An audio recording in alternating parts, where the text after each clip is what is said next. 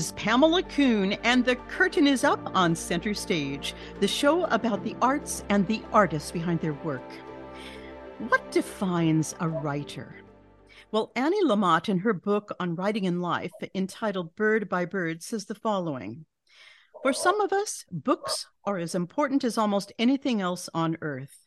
What a miracle it is that out of these small, rigid squares of paper unfolds world after world after world, worlds that sing to you, comfort and quiet or excite you. Mm. Books help us to understand who we are. Well, my guest today knows all too well about worlds and words that sing to us.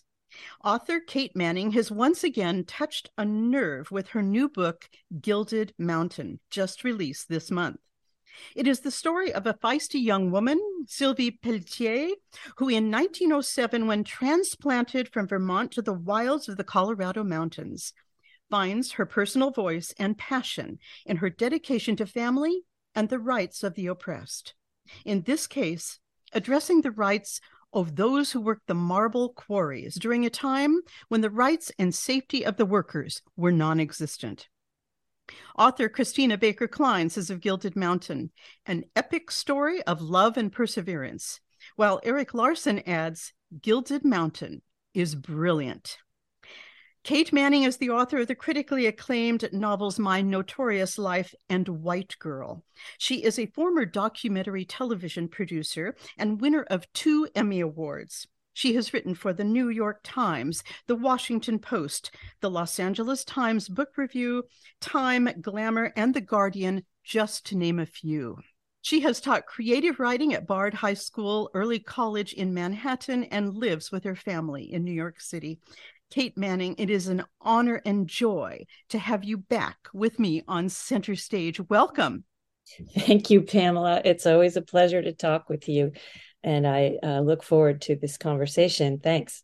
Excellent, because I know you've been having many so far on this book. You have been a busy girl.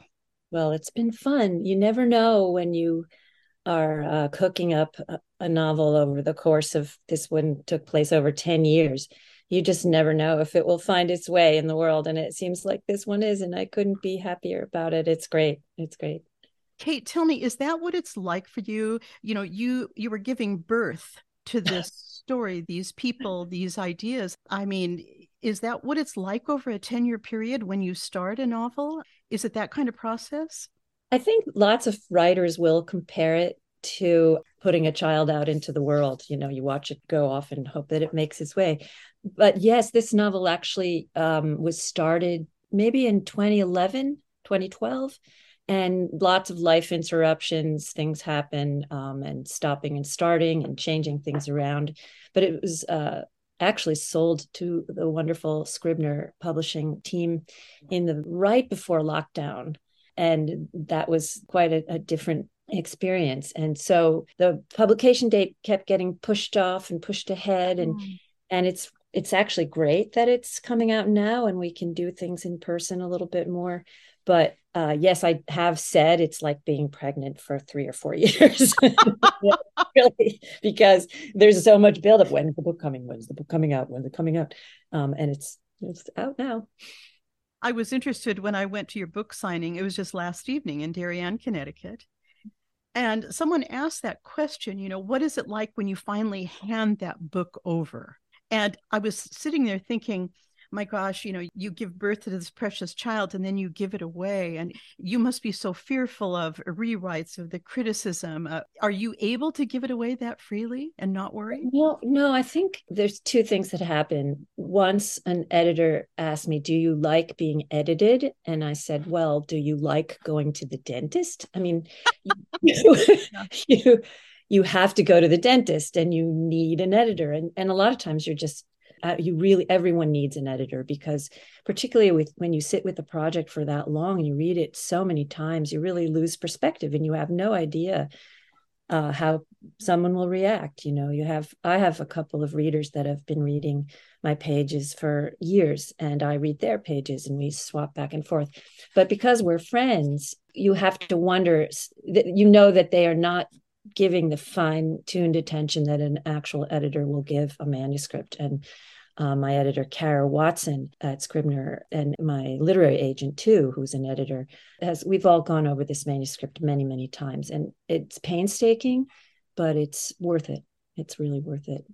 So yes, but on, on the other hand, of course, sending it out, you you just hope that the readers who've who've vetted it are right and that it's working and that it's good and um, it's very nerve wracking. I can imagine. I can imagine. Like any performer, like myself, if I'm I'm singing and we have those imperfection moments, yes. you, your mind still goes back to those and thinks, ah, I could have done it differently, you know. And yes. I'm sure for any writer that also happens, but it's in black and white. yes, I think there's a lot of common ground between performers like yourself and mm-hmm. writers and, and all members of the arts. I always think, though, that I think of this line that I've known, uh, had tacked to my bulletin board in college, a line from, a, I think, a Stanley Kunitz poem where he says, We learn as the thread plays out that we belong less to what flatters us than to what scars. And so of course your mind goes back to that moment where you forgot your line or you you didn't hit the note or you you pick up your book and you you look at the page and you go, "Oh, I wish I had changed that." I think I want to say good performers, good writers are perfectionists in that way because it's never quite what you what you want. It could always be better. Exactly. Are you able to sleep at night with that? I mean, yes, sure. Yeah, yeah, that's sure. great. That's wonderful because I know a great many writers who can't, and you know, it, it's just that thing, that thing that's within us. But that's fantastic. Well, um, okay, I'm a terrible sleeper, but yeah, I, I live with that idea. Sure but i think the beauty here too is that you have such a balanced existence with your your family you know with mm-hmm. your husband. I mean you know you're very much a mom and uh, this force in the creative world at the same time. And i i, I always love to see that kind of uh, libran balance i would call it. Mm-hmm. and um, long may that last for you. Yeah thank you. Yeah my kids are grown up and i i really oh i had a, a full-time job before having kids and I always thought, well, while they take their naps, I'll write my novels, which wasn't a you know a really workable idea. But I think uh, staying home to raise my kids and writing while they were in school really helped me establish a good routine and a discipline and a you know a time, an idea that if you want to be serious about it, you can't do everything. You can't, you know, you really need to dedicate yourself to it as a serious pursuit. Right, right. No, I get it. I get it. So let's talk about that process if we can a little bit. I'm intrigued. You know, I, I speak to a lot of filmmakers and they talk about, you know, their outlines and their storyboards. Mm-hmm. I saw you at your book signing last night using visual images to help us recreate an idea of the setting of Colorado, you know, back in the day. It was really quite vivid. So, do you storyboard yourself? Are you inspired off a visual cue, so to speak? Yes, I would say so. My mother is a wonderful painter. My grandmother was a painter. My uncle was a painter. There's a lot of artists in my family. So, yes, visual images really fuel my writing. And in particularly in this case, I, you know, this is this is the slideshow that I hope to present at Greenwich Library coming up. Uh, the, these images were it was sparked by an old.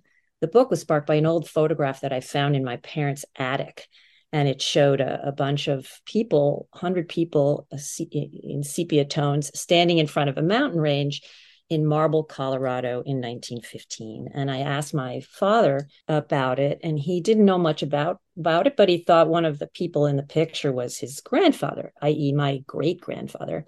And he said, Yeah, I think he had something to do with quarrying the marble for the Lincoln Memorial. And I, taken aback, I did not know this history. And he really didn't know much about it at all. And I just thought the picture was interesting and it was kind of cool to have a, a connection to that monument, which, after all, stands for binding up the wounds of a tattered, divided country. But I didn't think much about it for a long time. And then as my dad got older, I I said, oh, I'm going to find out more. And you know, all this time I've been picturing um, a quarryman, um, a guy with a pickaxe. But no, it turned out that my ancestor was actually the president of the company that supplied the stone for the Lincoln Memorial and the Tomb of the Unknowns. And um, so when I started to examine the uh, explore the history of this place and this time, I, I actually went back uh, a decade before he landed there, and in the 1910s, um, there was there were so many stories and pictures that really uh, made my jaw drop to the floor. Pictures of women and children, but mostly workers, men, working in this vast white cave, giant blocks of marble the size of grand pianos or shipping mm. containers dangling in midair, um, shacks buried to the roof in snow, but people living in them, digging out like moles from their burrows at 9,000 feet of altitude. Um, and in sub-zero temperatures in the Colorado mountains. Yeah. And I just I was so taken and so riveted with with a couple of these pictures where I was just searching them, looking where were the women, and I finally found sort of shadowy figure in the doorway of one of the cabins, and and it really strikes me all the time looking at history that if you want to tell a woman's story, if you want to know what it was like uh, for ordinary people, you have to read between the lines and you have to look in the shadows. So I started to write about a quarry, a young woman in Quarry Town who's dreaming of a of a different existence. And I didn't, you know, I wasn't that interested in my ancestors' story really. It was it was more like how how did people live in these rugged conditions? I mean, you know, they were incredibly tough. I can't imagine. So actually, but it was the historical element of your family that really lured you into this world. Right. It it was. And I um, I, you know, if I hadn't seen that long picture, I wouldn't have known any of it. I, you know, never heard anything about a connection to Colorado at all. But then when I started hmm. researching, I, I just kept finding these photographs and these old newspapers and archives and folksy stories and um, stories about strikes and labor unrest and immigrants and uh, the the way um, the West was settled and formed and um, saw many parallels between the kinds of things that we're going through today, you know. Uh, mm, and so, absolutely. so it was very um, rich material. Yeah, so let's look at Amazon now and, and make a comparison. Or it's interesting, you know, what was old is now new. We mm-hmm. come around, don't we? Yes, I think so. And uh, who would have thought fascism would have a place in our country right now as well, which is uh, a little frightening. Well, it's interesting to hear you use that word. And I think a lot of us have been uh, reluctant to name it that, but I think it's um, it's upon us and we must look at it as if that's what's happening. And in the, for example, um, you know, you talk about everything old is new again. And you when you look at the past, it helps you understand um, the cycles of history and the pendulum swing. But um, to to study it is to say, name it, you know, call it what it is. Say that there's a wealth gap. Say that billionaires um, are uh, controlling 98% of the wealth and 98% of the people have to share 2% of it. And so in this period, 1907, 1908, you see so many of the same things. You see a financial crash, crash. You see um, women don't have the vote.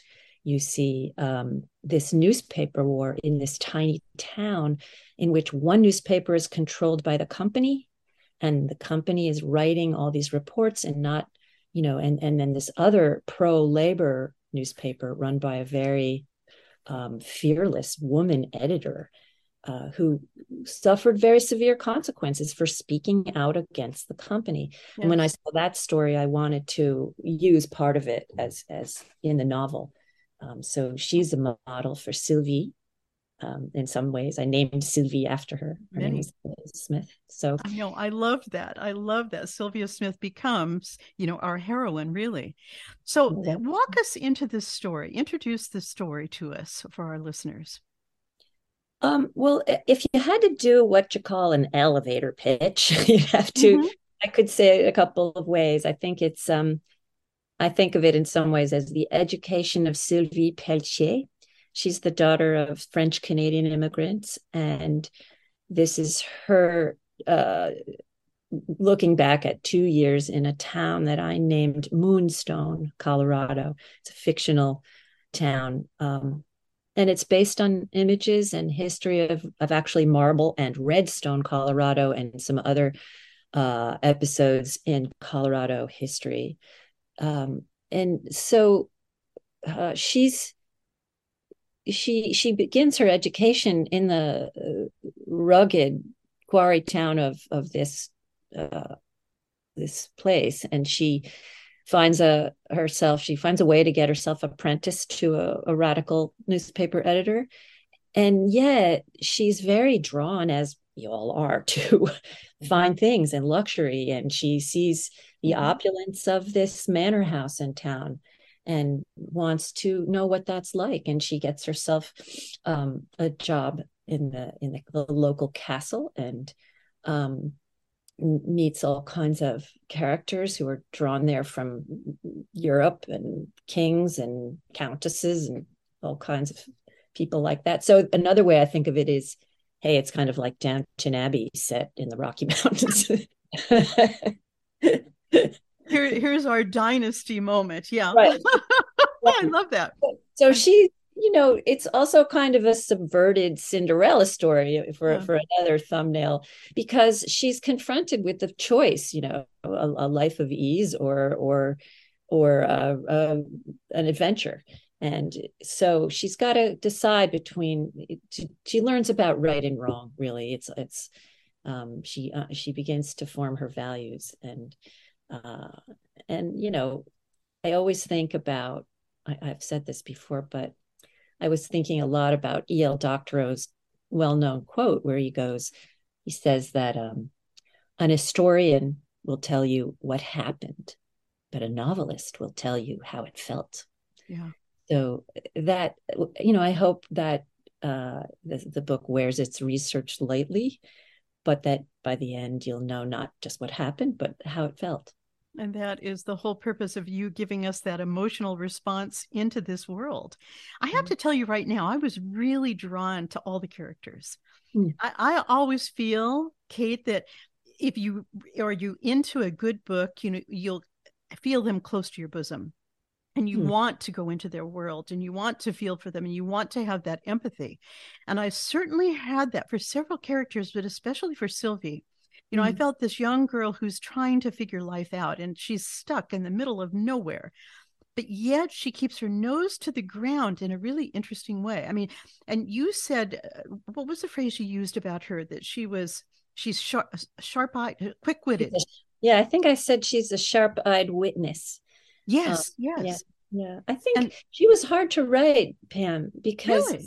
yeah, because when you, if you're being honest about what it was like for women and and still is to some degree and we are all mm. trained to be quiet and to not say what mm-hmm. we're thinking in many ways and we understand that to say a word like say fascism or to say abortion or to say mm-hmm. um, i'm not being paid enough or mm-hmm. i would like some childcare and and to speak about it forcefully and knowledgeably and uh, is to risk being squelched and worse. Yes. And so Sylvie, particularly in those days and and for uh, throughout time, understands that if she speaks, and she could suffer grave consequences, mm-hmm. and so could her family.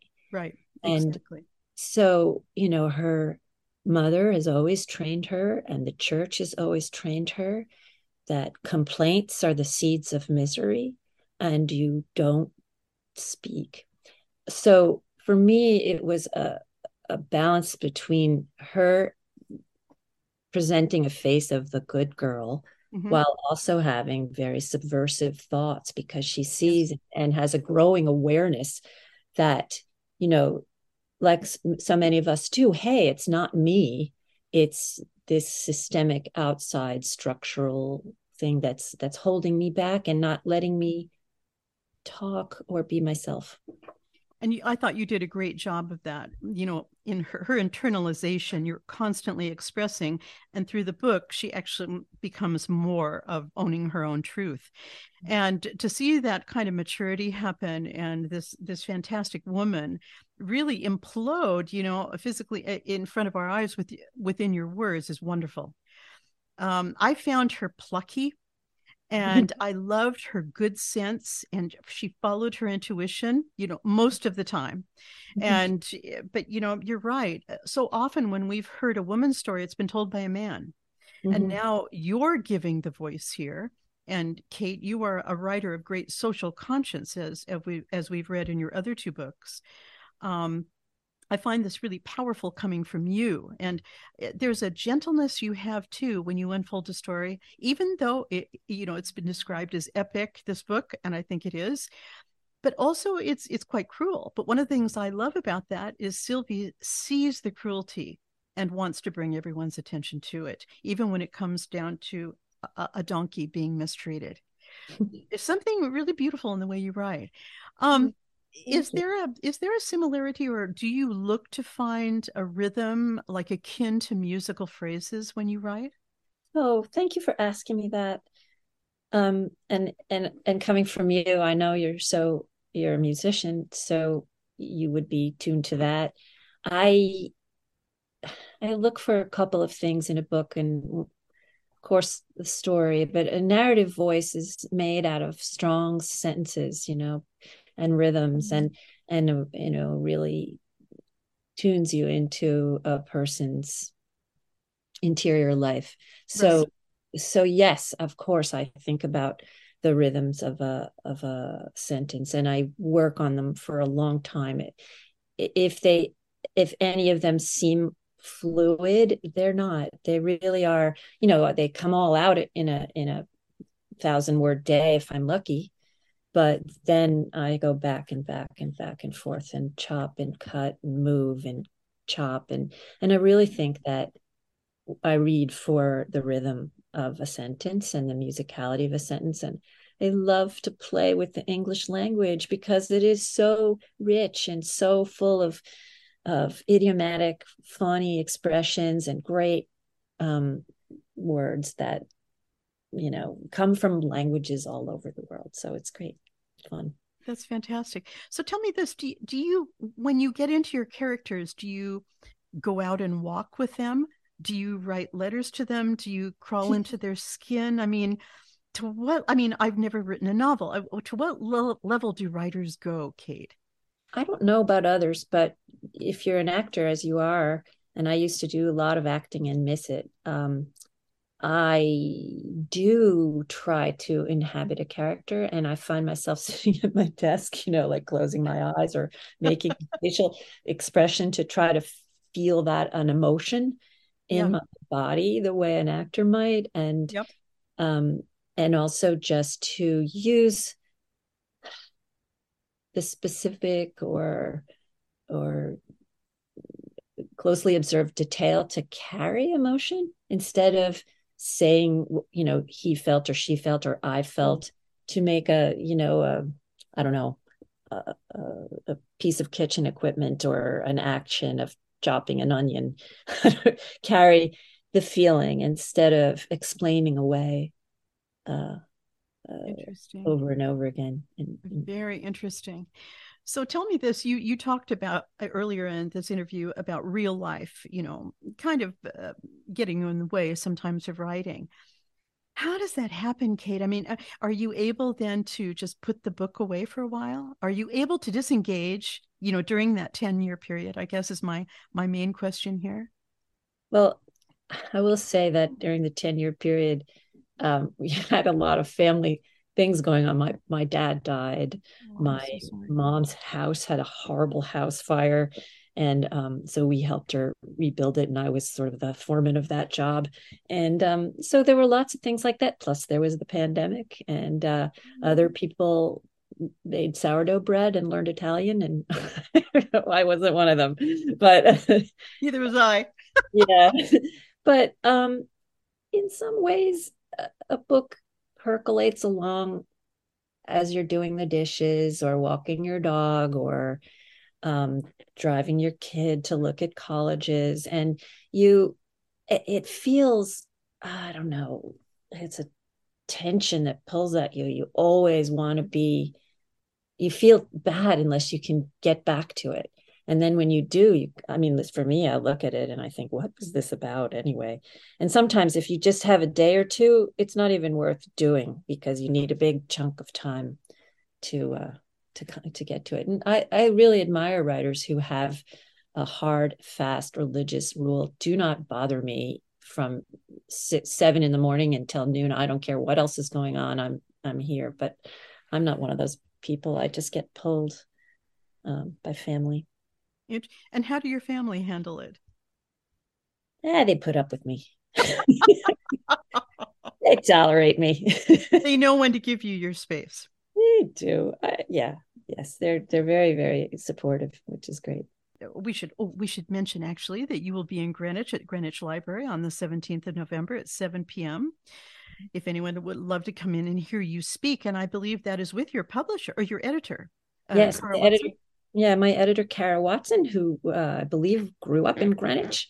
She's a local and um, has made good in publishing in New York City. And um, she and I had drive-by editorial meetings during the uh, the pandemic, where she was she was uh, she was staying uh, near Binney Park, and uh-huh. and I would go meet her there, and we'd sit outside and talk about pages. it was really I love it. Driving up in the cars and I would take my manuscript in a shopping bag and go, here, drop it off, run, run six feet back, and she'd pick it up. And anyway.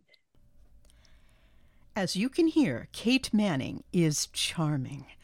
Well, I'll be back with her next Tuesday for chapter two of this fascinating conversation.